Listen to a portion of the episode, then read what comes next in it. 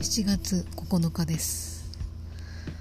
えー、今日ほぼ愚痴なんですけど就活のあの履歴書に貼る証明写真っていらんくないですかっていう話ですよ。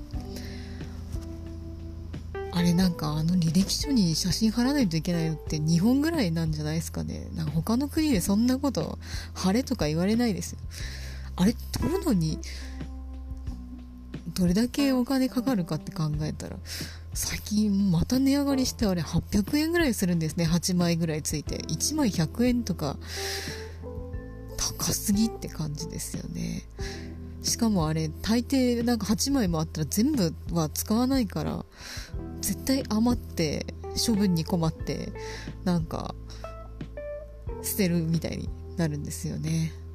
あれもらってくれる人いるんですかね？もうあげるよとか言って。でも人の人の 真面目な顔の写真とかもらっても意味ないですからね。